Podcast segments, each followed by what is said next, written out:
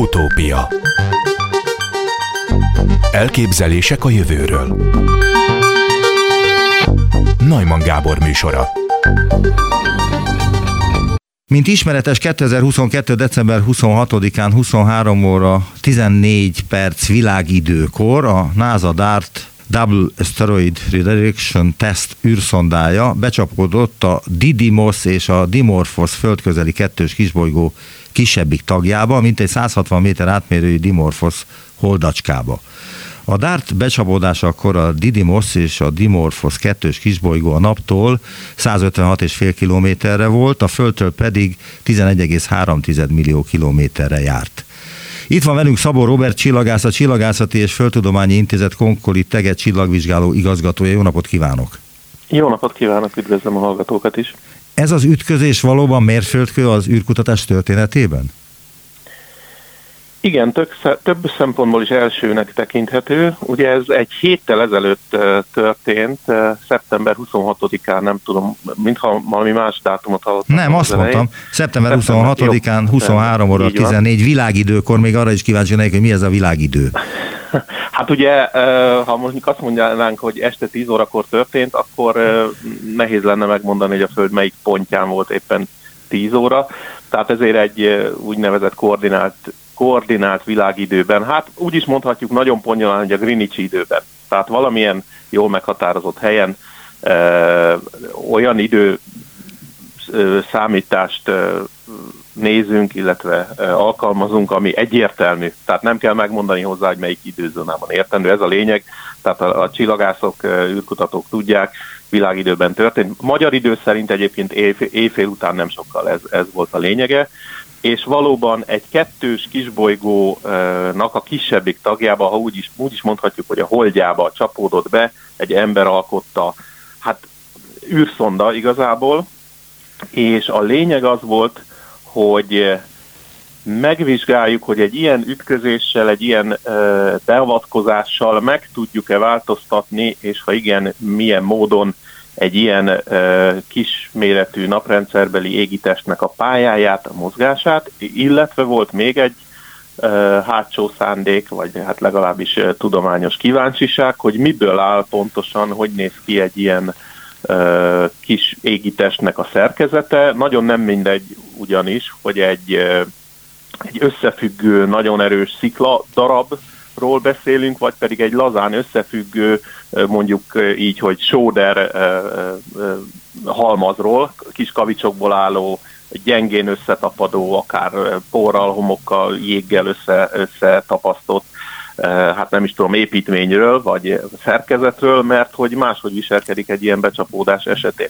Az egészben a hátsó szándék, vagy hát a, a, az alapvető motiváció, hogy így mondjam, az pedig az volt, hogyha egy ilyen égitest közeledne, ne adj Isten a Föld felé, nem ismerünk ilyet, tehát nem kell megijedni, meg, meg lehet nyugodni, nincs ilyen becsapódó égitestről tudomásunk, de ha lenne ilyen, akkor milyen eszközök vannak a kezünkben? Az emberiség ezt nem e, próbálta még ki, tehát kézenfekve egy olyan esetben kipróbálni, mi nem veszélyeztet minket, hogy aztán megtudjuk, hogy van esélyünk egyáltalán, és vagy egyáltalán milyen irányban kell eszközöket fejlesztenünk, technológiát fejlesztenünk akkor, hogyha meg szeretnénk védeni a Földet. Tehát a, a jelszó az a Föld védelme, a bolygónknak a, a, a védelme, és ugyanakkor két legyet ütöttünk egy csapásra, mert ennek a naprendszerbeli égitesnek a szerkezetéről, felépítéséről, tulajdonságairól is több mindent tudtunk meg ezáltal, ezzel a kísérlettel. Több földi megfigyelőhelyről is sikerült felvételeket készíteni a Dimorphos aszteroidába csapódott DART szonda által keltett törmelékfelhőről. Vagyis, hogy akkor ez nem egy tömör anyagból létrejött bolygó. Így van, egy nagyon látványos esemény következett be a becsapódás után. Egyrészt volt magán a, a, a kisbolygót megközelítő űrszondán is kamera, és ez egészen a becsapódás pillanatáig közvetítette a felvételeket, tehát egészen közel az utolsó felvétel len centiméteres kavicsok, szikladarabok látszódnak, tehát nagyon jól lehetett lá- vizsgálni és, és, és tanulmányozni ennek a, az égitestnek a felszínét, a becsapódás előtt is, majd pedig a becsapódás után e, földi távcsövekkel is jól kivehető anyag felhő hagyta el, dobódott le ennek az égitestnek a felszínéről, tehát egy jó nagy, jó nagy ribillió történt ott azon a, a felszínen, és valóban rengeteg nagy mennyiségű kavics, homok, szikladarabok repültek le, erről a, a Dimorphos nevű 160 méter átmérőjű kis égitestről, és ezek valóban a Földről is látszottak, a földi távcsövek követték, és látszódott, ahogy egy pontszerű égitestből gyakorlatilag egy ilyen diffúz égitest keletkezett perceken belül, és aztán ledobódott ez az anyag, tehát az is látszott, hogy egy, egy, egy ledobódó törmelék felhő hagyja el a dimorfosz, és igazából azt lehet mondani, hogy gyakorlatilag egy, egy mesterséges üstököst hoztunk létre, egy csóva is kifejlődött aztán a még később készült felvételeken, e körül a, a kis bolygók körül, mindenféle földi távcsővel figyelték ezt az eseményt, és nem csak föld felszínen található távcsővel, hanem űrben, űrben hát a James Webb a James Webb és a Hubble teleszkóp is készített uh, szimultán Elnézést, azt írják, hogy a Hubble és a James Webb űrtávcsövek, valamint földi teleszkópok is, ahogy amit ön mond, megfigyelték a NASA DART űrszondájának becsapódása utáni minden várakozást fölülmúló hatalmas törmelékfelhőt. De lehet-e már tudni azt, hogy a törmelékfelhő milyen anyagokból áll?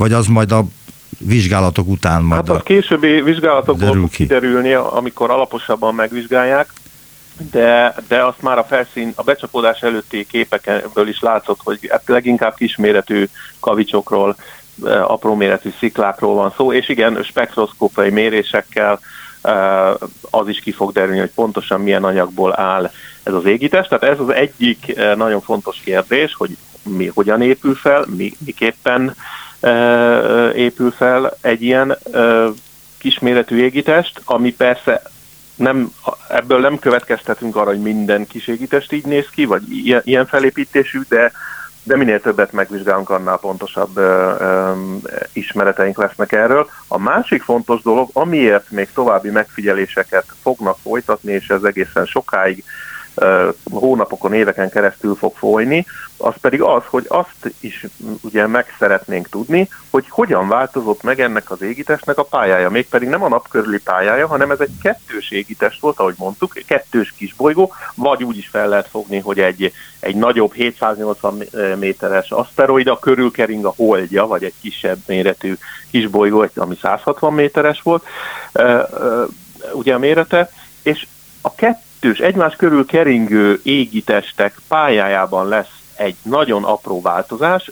Arról van szó, hogy ez a két égitest körülbelül 12 óra periódus idővel kering egymás körül, 1200 méter távolságra egymástól. És ez a távolság, illetve ez a keringés idő fog egy nagyon picit megváltozni, a várakozások szerint mindegy, mintegy 10 perces változás várható a keringés idő, méghozzá rövidülés. De pont szembe találta telibe, mert ez egy teli találat volt, azt is lehet tudni, ezt a NASA szakemberek később mondták, meg a felvétel alapján is látszik, hogy pontosan eltalálták, ahogyan azt kell. Egy ilyen autonóm, autonóm önmagát vezérlő, a képek alapján nagyon pontosan célra tartó becsapódás történt valójában. És Egy pillanat, hadd kérdezzem meg azt, hogy miért hogyan történhetett volna másképpen ezt. Azért kérdezem, mert hogy milyen mellékkörülmények zavarhatták volna meg ennek a kísérletnek az eredményét, hiszen a világűrben nem, mi történik az, amit nem várhatott volna a NASA? Milyen nem várt események történhettek volna? Hát az űrben mindig történhetnek nem várt események. Itt egyrészt magának, ha valamilyen kitörés, becsapódás, valami más hatás miatt éppen egy, egy mondjuk egy törmelékfelhő elhagyta volna ezt a kisbolygót, ami nem nagyon gyakori kisbolygóknál bár megtörténhet, de mondjuk egy üstökösnek kimondottan aktív a felszíne, és állandóan gáz lefújódás törmelék ledobódás van, az mondjuk megzavarhatta volna az optikai eszközöket, azokat a távcsőket, célra tartó eszközöket, amikkel ezt a, a manővert levezényelték. Ugyanakkor azt is nagyon fontos érteni és tudni, hogy, hogy itt nagyon pontosan tudni kellett ennek az égitesteknek a pályáját is, meg az egymás körül ugye, keringési idejét, helyzetét. Tehát a, a ezt tud, tudtuk is, és elég jól meg lehetett mérni, de, de utolsó pillanatos korrekciók azok mindenképpen szükségesek voltak, tehát olyan műszaki berendezések és olyan, olyan manőverező képességű üreszközt kell elképzelnünk, amik az utolsó pillanatban is tudták változtatni. Világos, tehát az ember által készített eszköz az bármilyen, bármilyen meghibásodást szenvedhetett hát, volna el. Abszolút, tehát például egy... egy Mert hogy milyen körülmények... Milyen körülmények voltak ott? Tehát, hogy ahol ez az ütközés megtörtént, ott milyen a hőmérséklet, ott milyen a napnak milyen a vonzása, tehát sokkal közelebb van a naphoz, mint a Föld. Tehát, hogy egyáltalán mivel kell számolni? Így, így van, egyrészt az, űr, a, tehát az űrben levő körülmények azok nagyon mostohák. Nem a földi körülmények között nincsen légkör, nagyon erős a, a, a a kozmikus sugárzásnak a hatása, ami akár tönkre is teheti a, a, az érzékeny elektronikus berendezéseket. Ugye számítógépek vannak, fedélzeti komputerek minden ilyen űreszközön. Elég egy nagyobb napkitörés és olyan erős kozmikus sugárzás Világos, érni. Igen, ezt már értem. Űreszköz, akkor, ami igen. esetleg, ami ugye meghibásodást okozhat. Tehát, hogyha ott elég csak a képkiolvasásban valamilyen elektronikai zavar keletkezik, és már nem tudott volna optikailag. Tehát ez olyan, mint amikor egy, egy, egy, egy mondjuk egy kamikázie pilóta a célra tart, ha ő neki belemegy a szemébe az utolsó pillanatban valami, és nem tudja célra tartani a, a második világháborús ugye, japán katonai gépnek a, a, az irányzékát, akkor nem, nem tud megtörténni a becsapódás. Tehát itt az utolsó pillanatig mindennek nagyon-nagyon pontos működni kellett, mert hiszen ugye 11 millió kilométerre történt tőlünk ez a becsapódás, és egy 160 méteres égitestet kellett eltalálni, tehát ehhez a, ez a két méretarány mutatja, hogy mennyire pontosan kell ahhoz célozni, hogy egyáltalán e, célba érjen ez az űreszköz, majd pedig pont, pont, e, méter pontossággal gyakorlatilag oda, oda sikerült navigálni, ahova eredetileg tervezték, mm-hmm. tehát ez mindenképpen egy, egy technológiai bravúr, és, és a lényeg az, hogy e, ugye egyrészt ezt fogjuk mérni, hogy eh, mennyit változott a Dimorphosnak a keringés ideje a, a Didymos körül, mert hiszen eh, a 12 órában egy, egy 10 perces változást fogunk e, kimutatni várhatóan. A lényeg az, hogy egy olyan kis bolygó párt kerestek, ahol egyrészt tudtuk, hogy van egy ilyen kisebb égítest, tudtuk, hogy egymás körül keringenek, és a Földhöz viszonylag közel fog ez a becsapódás megtörténni, mert így a földi távcsőknek is jobb sanszuk van arra, hogy, hogy nagyon jó felvételeket tudjanak csinálni.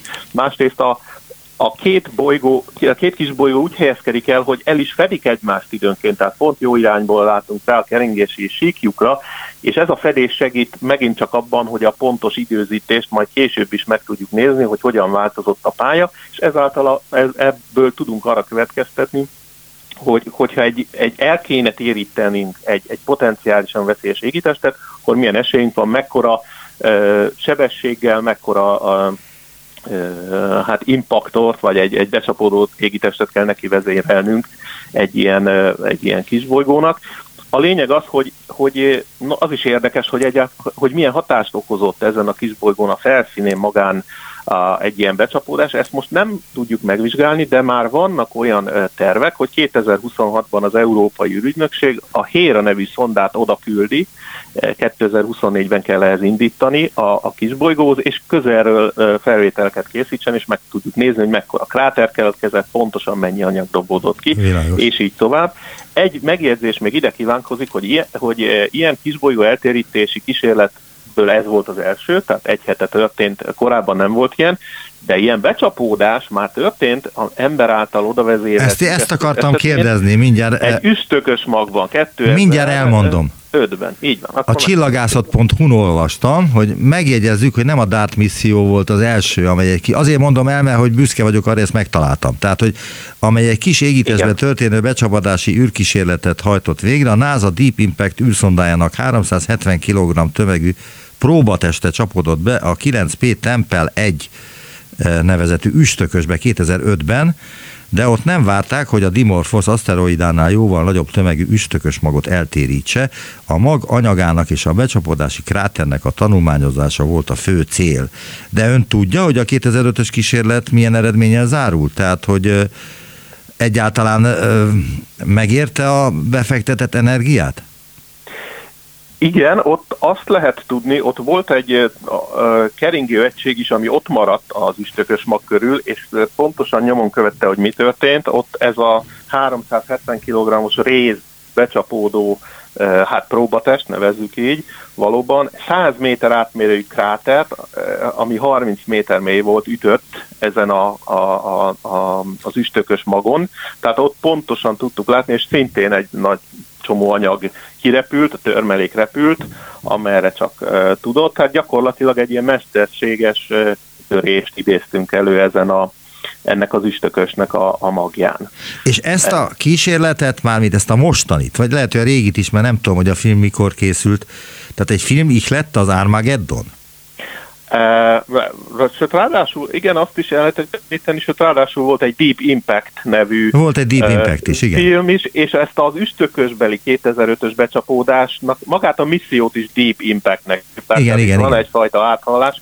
Igen, igen, a, a lényeg az egy mondatban, ha egy kicsit reflektálhatok erre, akkor arról van szó, hogy igen, ugye val, volt ilyen, illetve láthattunk ilyet, elég népszerű az, ez a film, ami ami azt mondja, hogy a földi becsapódást megelőzendő kellett a főhősnek ugye eltérítenie az üstökös magot. Igen, szegény ott is és halt, hát, mert hogy ott igen, kellett maradnia. Így van, tehát ez a lényege az egésznek, hogy gyakorlatilag egyenlőre úgy néz ki, hogy biztonságban vagyunk, de az ördög nem alszik, tartsuk. Na ehhez kapcsolódóan, ehhez kapcsolódóan kérdezném a következőt, azt írják még a csillagászat.hu-n, hogy Valódi aktív űrkísérlet tanúi lehettünk, amelynek célja az aszteroida összetételének és belső szerkezetének tanulmányozása, valamint annak vizsgálata, hogy az ütközés következtében a kis aszteroida pályája kimutatható mértékben megváltozott-e, ezzel együtt pedig módosult-e a kettős rendszer napkörüli mozgása, ami megmutatná, hogy a jövőben a Földre esetleg veszélyes objektumok pályája megváltoztatható-e ilyen módszerrel, és bolygónkba való ütközésük elkerülhető lenne-e. Ilyen vizsgálatokra igen jók a kettős kisbolygók. Ki kell hangsúlyozni, hogy ma nem ismerünk olyan természetes kis égitestet, amely konkrét ütközési veszélyt jelentene bolygónkra, de csak idő kérdése, hogy bekövetkezzen az ilyen ütközés lehetősége. Ezért kell már előre felkészülni, azt a célt szolgálta most a DART misszió is. Mit gondol, mennyi idő alatt válhat veszélyes bolygóvá, vagy a Földre veszélyes aszteroidává egy űrben lévő test? Hát ugye ez valamilyen módon előre meghatározott, és mi ezzel ellen nagyon-nagyon keveset tehetünk, de ugye mi azért az emberiség, tehát nem az emberiség miatt történik ez, úgymond, az nagyon ritka, hogy belelövünk valahová egy, egy, egy ég, természetes égitestbe egy mesterséges próbatestet. Itt is te, ez a DART missziónál egy nagyon kontrollált körülmények között történt, nagyon biztonságos módon, tehát esése volt arra, hogy ebből bármiféle veszély származzon. Természetes módon lehetnek olyan égitestek, amik a Földet megközelítik, és ezek, ezeknek nagyon-nagyon fontos a nyomon követése, felfedezése, ez pénzbe emberbe, ráfordított energiába, technológiába mérhető, és erre, erre az emberiségnek áldoznia kell, mert tudjuk akár a földtörténetből, hogy néhány millió évenként történik katasztrofális becsapódás, de, de azt is tudjuk, hogy, hogy e, kisebb égitestek pedig gyakorlatilag folyamatosan bombázzák a Földünket és a naprendszer többi bolygóját is. Tehát erre mindenképpen energiát kell fektetnünk, távcsöveket kell építenünk, amik az ég megfelelő területeit folyamatosan pásztázzák, mert nem tudjuk előrejelezni, hogy történik-e ilyen. A lényeg az, hogy minél, ha, tör, ha van ilyen földfelé tartó, vagy csak akár a földet megközelítő égitest, azt minél előbb felfedezzük, mert ha elég időnk van arra, hogy kövessük, pályáját kiszámoljuk, akkor egyrészt pontosan meg tudjuk határozni, hogy tényleg becsapódik-e, vagy elkerüli a földünket. Ha minden kétséget kizárólag bebizonyosodna, hogy a földdel ütköző pályán van ez az égitest, akkor is nagyon-nagyon fontos, hogy mennyi idő áll rendelkezésre, és tudunk-e valamit tenni, hogy eltérítsük, megsemmisítsük, vagy más módon ez ütközést megakadályozunk.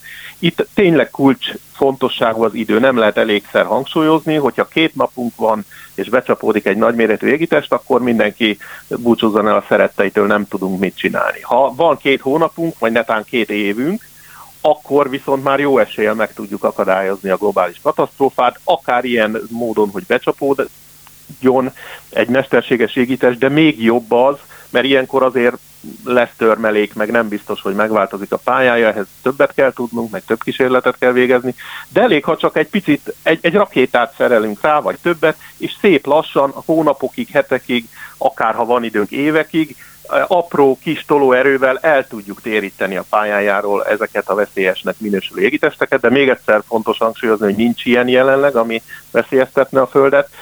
De a csillagászok rajta vannak, ezért is fizetnek bennünket, hogyha idézőjelbe tehetem. Vannak ilyen égbolt felmérő programok, amiknek kimondottan ez a célja, hogy veszélyes, potenciálisan veszélyes égitesteket találjunk. Az idő, még egyszer mondom, kulcskérdés, nem mindegy, hogy, hogy órákkal vagy napokkal a becsapódás előtt találunk meg egy ilyet, vagy akár hónapokkal és évekkel. A, a, a különbség az, az élet vagy halál gyakorlatilag, nagyon, nagyon, nagyon leegyszerűsítve. Még egy utolsó kérdésem lenne, hogy magyarok részt vettek-e ebben a programban, ebben a kísérletben, tehát magyar űrkutatók vagy tudósok?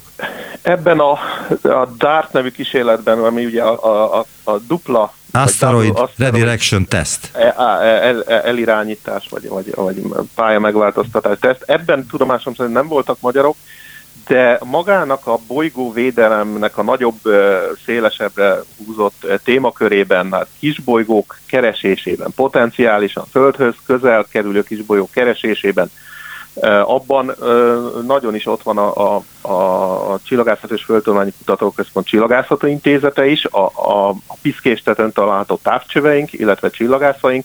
Sárnecki Krisztián nevét kell kollégámnak a nevét megemlíteni, aki kimondottan földközel kisbolyokat talált, több tucat keres, illetve és több tucatot talált is, és idén márciusban, erről szerintem már beszéltünk, talált egy olyan égitestet, ami kisméretű, egy-két méter átmérőjű, ami két órával a megtalálás után becsapódott a föld légkörében, és egy elég nagy robbanást okozott, földet nem ért el valószínűleg, de egy, egy légköri robbanás volt belőle.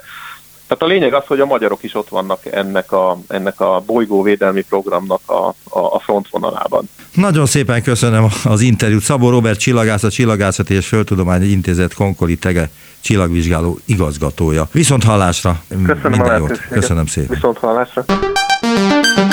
Utópia Elképzelések a jövőről Najman Gábor műsora Üdvözlöm az utópiában Botta Dukat Zoltán, ökológust, biológust, az Ökológiai Kutatóközpont tudományos tanácsadóját. Jó napot kívánok! Jó napot kívánok! A következő kérdést tették föl, nem tudom, hogy kinek majd elmondja, hogy kiknek szánták ezt a kérdést. Vajon miniszterként megfordítja az ökológiai szempontból egyre inkább fenntarthatatlan társadalmi környezeti folyamatokat, hogyha ön lenne a miniszter természetesen? Igen, ezt minden magyar állampolgárnak, aki meg fejében megfordul ez a lehetőség feltettük, és felkínáltuk a lehetőséget, hogy lássa, hogy milyen döntéseket nek milyen következményei lennének 30 év múlva. Én nyilván elkötelezett vagyok a természetvédelem ügye mellett, tehát én a legzöldebb döntéseket hoznám a felkínált lehetőségek közül. A projektnek a címe az, hogyha ön lenne az ökoszisztéma miniszter. Ez mióta létezik? Ö, maga a projekt, aminek ez a végeredménye, az négy éve folyó kutatások. Uh-huh. Maga a, a honlap az most nem régiben kezdett el működni. És hogy működik? A lényege az, hogy a kutatások alapján tudunk bestéseket tenni arra, hogy mi történne, ha semmit nem változtatnánk, a jelenlegi folyamatok mennének tovább a következő 30 évben, akkor mi történne a beporzó rovarokkal és az általuk nyújtott szolgáltatásokkal? Mi történne? Nagyon nagy mértékben, kb.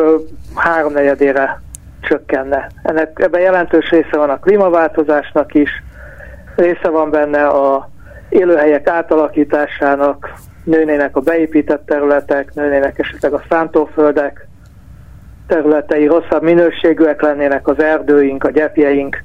Ezt mind-mind figyelembe véve egy olyan 75%-ára csökkenne a mostani állapotnak a, a bepózolóvajok által nyújtott szolgáltatás, ha nem teszünk semmit. Ezért az az alcím ennek a projektnek, hogy fenntarthatatlansági fordító? Igen, mert ha nem teszünk semmit, akkor, akkor valóban az állapot fenntarthatatlan lesz. Azt szeretnénk mindenkinek megmutatni, hogy ha nem is egyedül Magyarországnak ne, nem is nagyon nagy, de van egyedül is mozgástere. Azért mondom, hogy egyedül nem nagyon nagy, mert sajnos a klímaváltozás egy globális jelenség, azzal egy ország önmagában nem tud ellene tenni, a világ együtt tud ellene tenni, de vannak olyan folyamatok, amik országhatáron belül is kezelhetők, és amikkel csökkenthetők a negatív hatások. Aha, tehát ezért az a címe, hogyha ön lenne az ökoszisztéma miniszter, akkor mit tenne, vagy mit kellene tenni, és ehhez társulnak különböző egyéb ötletek, például az is, hogy van egy szimulációs játék, hogy legyen ökoszisztéma miniszter, ami miről szól, tehát milyen ez a szimulációs játék? Én belenéztem, de én azt nem tudom olyan jól elmondani, mint ahogy ön feltételezem. Uh, igen, Megpró- megpróbálom, megpróbálom összefoglalni.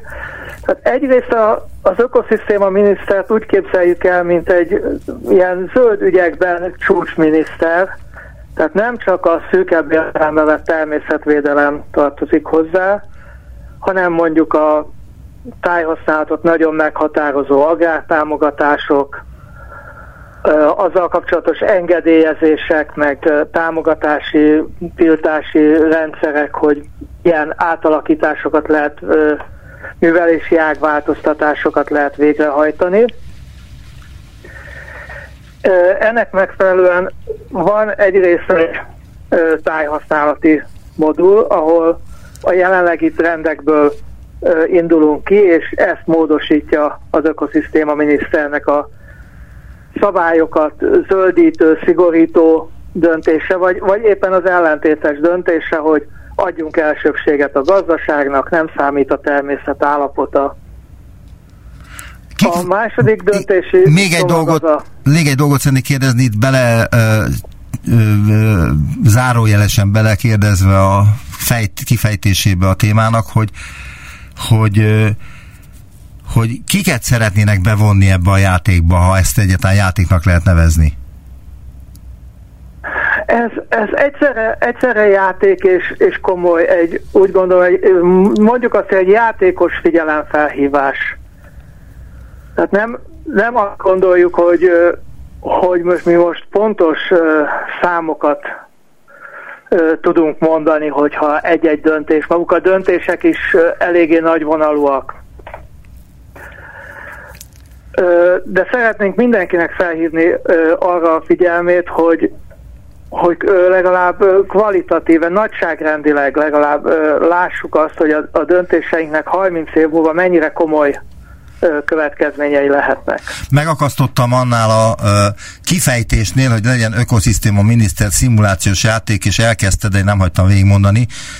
Igen, tehát egyrészt dönt, dönt a tájhasználatról, hogy legyen-e több biogazdálkodás, legyen-e legyenek-e nagyobbak a gyepterületek a szántók rovására, vagy éppen engedjük beszántani a szántókat, engedjük azt, hogy őshonos fafajú erdőinket lecseréljék ültetvényekre.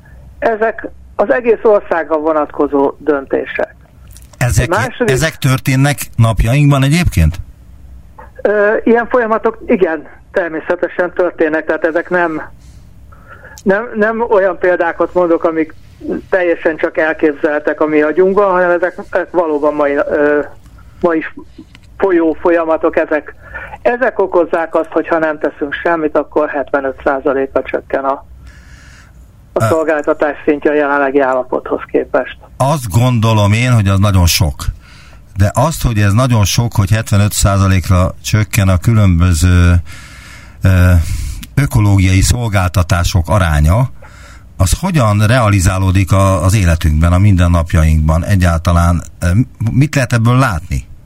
Majd esetleg, ha ez történik. Ö, mondok egy nagyon egyszerű példát. Szereti ön a mézet? Szeretem. És mostanában vásárolt? Igen. Mert akkor ön is feltűnhetett, hogy a boltokban egyre kevesebb hazai méz van, és, és egyre, ennek megfelelően egyre drágább. Aha. Én ezt a nem vettem észre. Év az nagyon kedvezőtlen. De én egy termelőtől vásárolok, elnézést, hogy itt folytatom az önkérdését, de egy termelőtől vásárolok, aki saját maga termeli a mézet, tehát nem is tud erről, hogy itt külföldi mézek próbálnák őt kiszorítani. Nem is a, erre akartam kiukadni, hogy külföldi mézek, hanem arra, hogy a tavalyi év például nagyon kedvezőtlen volt a, a házi méhek szempontjából. Nagyon rossz volt a tavalyi méztermés. Ez a szélsőséges időjárásnak a, a következménye. Ha ezek a folyamatok erősödnek, akkor még inkább számíthatunk erre. És természetesen ehhez hozzáadódnak az egyéb ö, ö, negatív hatások, ha kevesebb a, a virágzó növény, ahonnan, ahonnan gyűjthetnek, ha erősebben vegyszerezünk. De mi volt az oka, hogy tavaly, ö, tavaly ilyen ínséges volt a, a méztermés, tehát a méhek nem érezték jó magukat, ennek mi volt az oka? Azt hiszem leginkább az asszályos időjárás, de megmondom őszintén, én magának a megporzásnak és a méheknek nem vagyok a közvetlen szakértője. Igen, igen, más igen. kollégáink segítettek. Igen, már volt erről szó a műsorban, egy másik kollégájával beszéltünk erről, hogy milyen veszélyben vannak a Magyarországon élő méhek, és ez kizárólag az a száj? Vagy esetleg más is bejátszik abba, hogy egyre kevesebb mézet képesek termelni? Kis, kis, egyenként lehet, hogy kicsi apró hatások egymást tudják felerősíteni. A, a tavalyi évvel például az asszály volt, volt jelentős, de, de ugyanilyen fontos lehet az, hogy eltűnnek a virágos segélyek, és nincs hol bizonyos időszakban nincs hol mézet vagy virágport és nektát gyűjteniük a, a, a rovaroknak. És az... fontos még hozzátenni, hogy nem csak a, a nekünk mézetgyűjtő házi méhről beszélünk, mert hát méz nélkül talán kibírhatjuk, kevésbé lenne édes az életünk, de még fontosabb a megporzás, amit csak részben a házi méhek csinálnak, nagyon sok esetben vadon élő méhek, legyek, esetleg lepkék végzik a növények megporzását, és a legtöbb kultúrnövényünk, vagy nagyon sok kultúrnövényünk gyümölcshozásához, terméshozásához, maghoz, maghozásához szükség van a rovarok közreműködésére. Láttam valamelyik tévéműsorban, hogy vannak olyan helyek, ahol az emberek porozzák be a különböző virágokat, mert hogy méhekre nem számíthatnak valamiért. Az em... Itt is Én van is ilyen? láttam ilyen képeket Kínából, és nagyon nem szeretném, ha ez, a, ez Magyarországon is Mert hogy ez, ez rosszabb sokkal, mint amit a méhek csinálnak? Tehát ecsettel minden egyes növénynek a virágját kvázi beporozzák az emberek, akkor az nem olyan jó, mint amit a méhek csinálnak? Egyszerűen nincs erre kapacitásunk. Tehát néhány kiválasztott kultúrnövényünkkel megtehetjük, de még így is nagyon-nagyon drága. Hát, ö, ahhoz, hogy az almafán egy alma megérjen, ahhoz nem egy virágnak kell megporzódnia, mert a megpor, megtermékenyült ö, termések egy része is később lehullik magától, megtámadják betegségek, megtámadják kártevők. Tehát ahhoz, hogy egy alma meg, megteremjen, ahhoz gondolom négy-öt virágot legalább, de lehet, hogy tizet meg, kéne, meg kellene porozni. Van, az egyik témájának az a címe, hogy társulatszerveződési folyamatok vizsgálatára kidolgozott módszerek tesztelése szimulált adatokon. Ennek van köze ehhez? E, közvetlen köze nincs, ez egy, ez egy távolabbi ö, alapkutatási, felfedező kutatási témánk volt a projekten belül, ahol arra keressük a választ, hogy hogyan tudnak együtt élni élőlények egy közösségben, mik, a, mik azok a szabályok, amik kialakítják a, a közösséget. Úgy gondoljuk, hogy egy két folyamat van, amit nagyon fontos figyelembe venni. Az egyik az, hogy ugyanazt a környezetet ki kell bírniuk azoknak, akik egymás mellett élnek. Tehát akik száraz talajon élnek, azoknak minden fajnak szárazságtűrőnek kell lenni. Mondjuk a, egy mocsárban meg a kihívás az, hogy a gyökerek oxigénhez jussanak, és ezt kell valahogy minden fajnak a maga módján megoldania. És ez ahhoz vezet, hogy hasonlóbbak lesznek egymáshoz az együtt élő növények. Viszont akik nagyon hasonlóak, azok nagyon erősen versenyeznek egymással. Ez a másik probléma, hogy köz, miközben hasonlónak is kell lenniük, eléggé különbözniük is kell egymástól ahhoz, hogy ne legyen túl erős köztük a verseny, ne szorítsa ki egyik a másikát. Aha.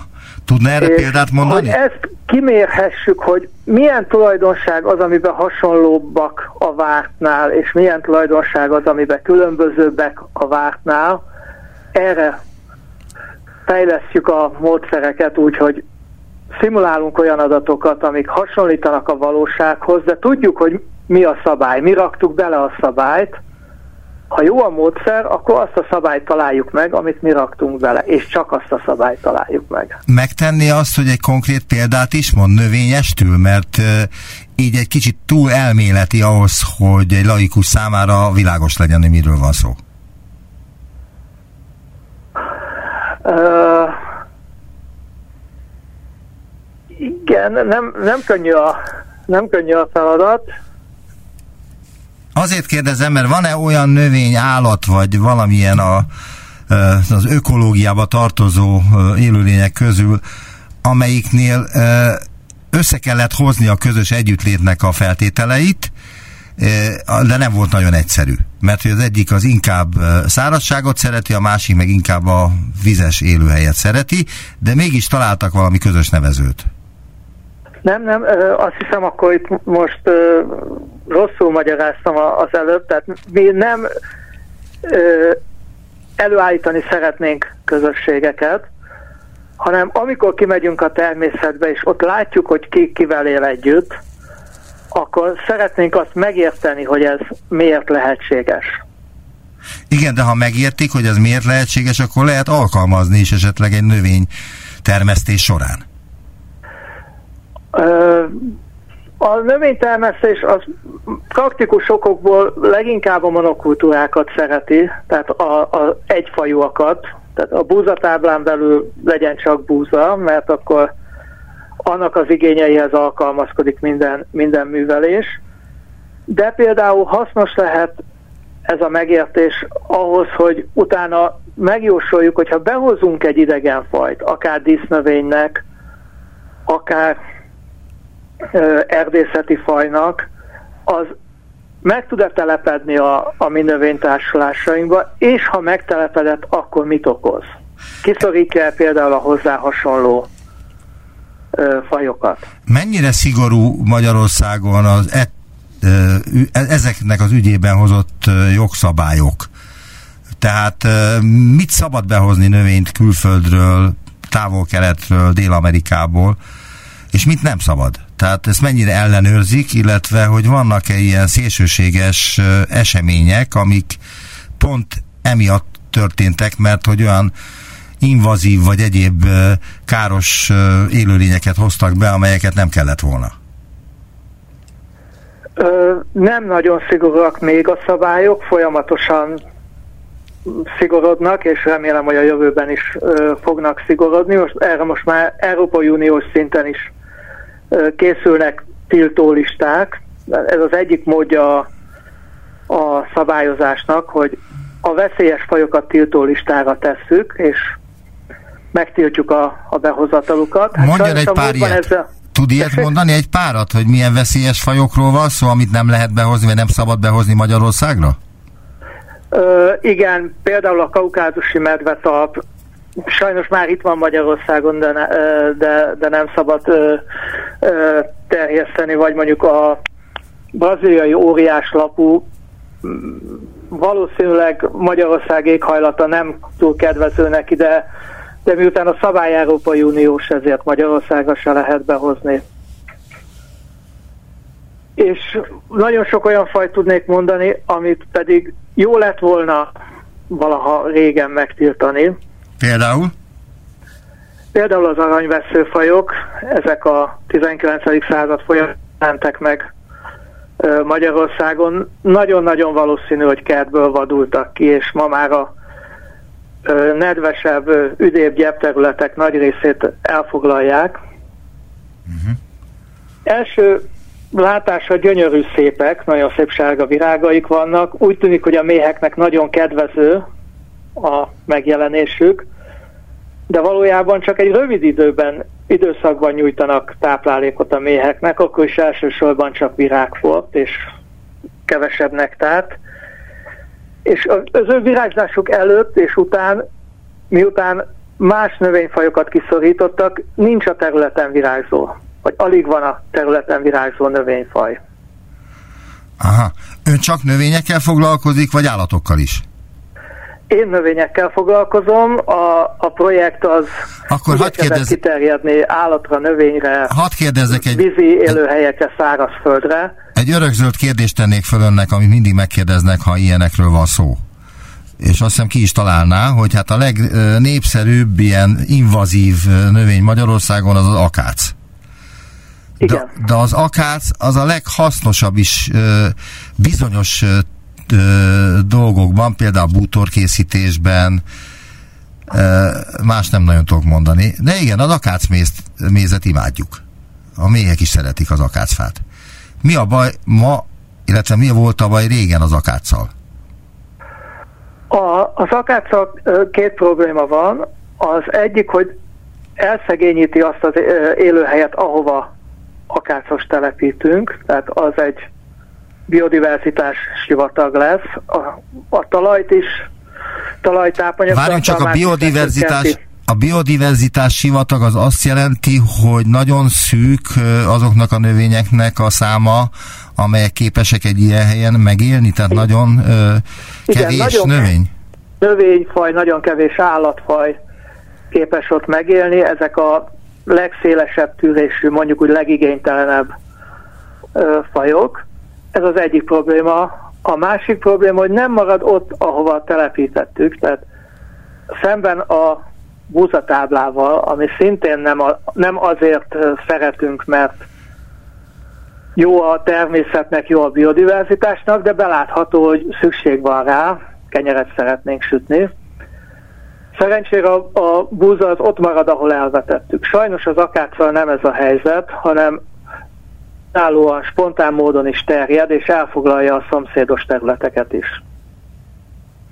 Aha, tehát az akác az kvázi hegemóniára tör, hogy ilyen emberi fogalmat is használjak? Tehát, hogy mindent, mindenhol át akarja venni a, a helyet?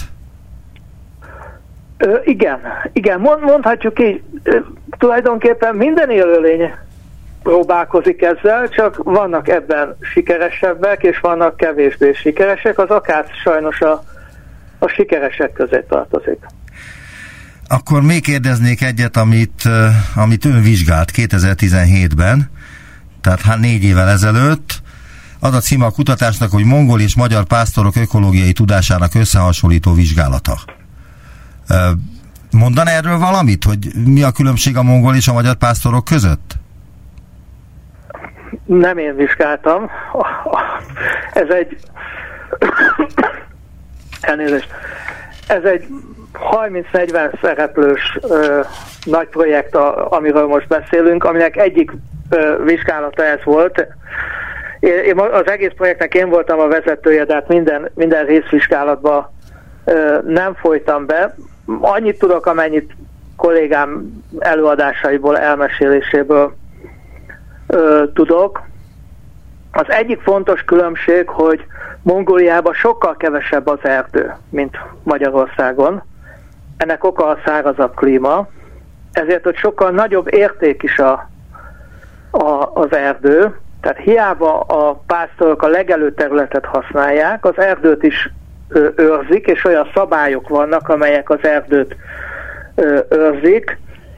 Ilyen például az, hogy bizonyos méretnél kisebb erdőből nem vágnak ki fát, mert a kis foltoknál, ha már egy fa kivágása is előidézheti azt, hogy fokozatosan ott nem újul már fel az erdő, mert nincs abban a foltban olyan nedves mikroklíma, ahol fel tudnak nőni a fák, és akkor elveszne az a kis erdőfolt.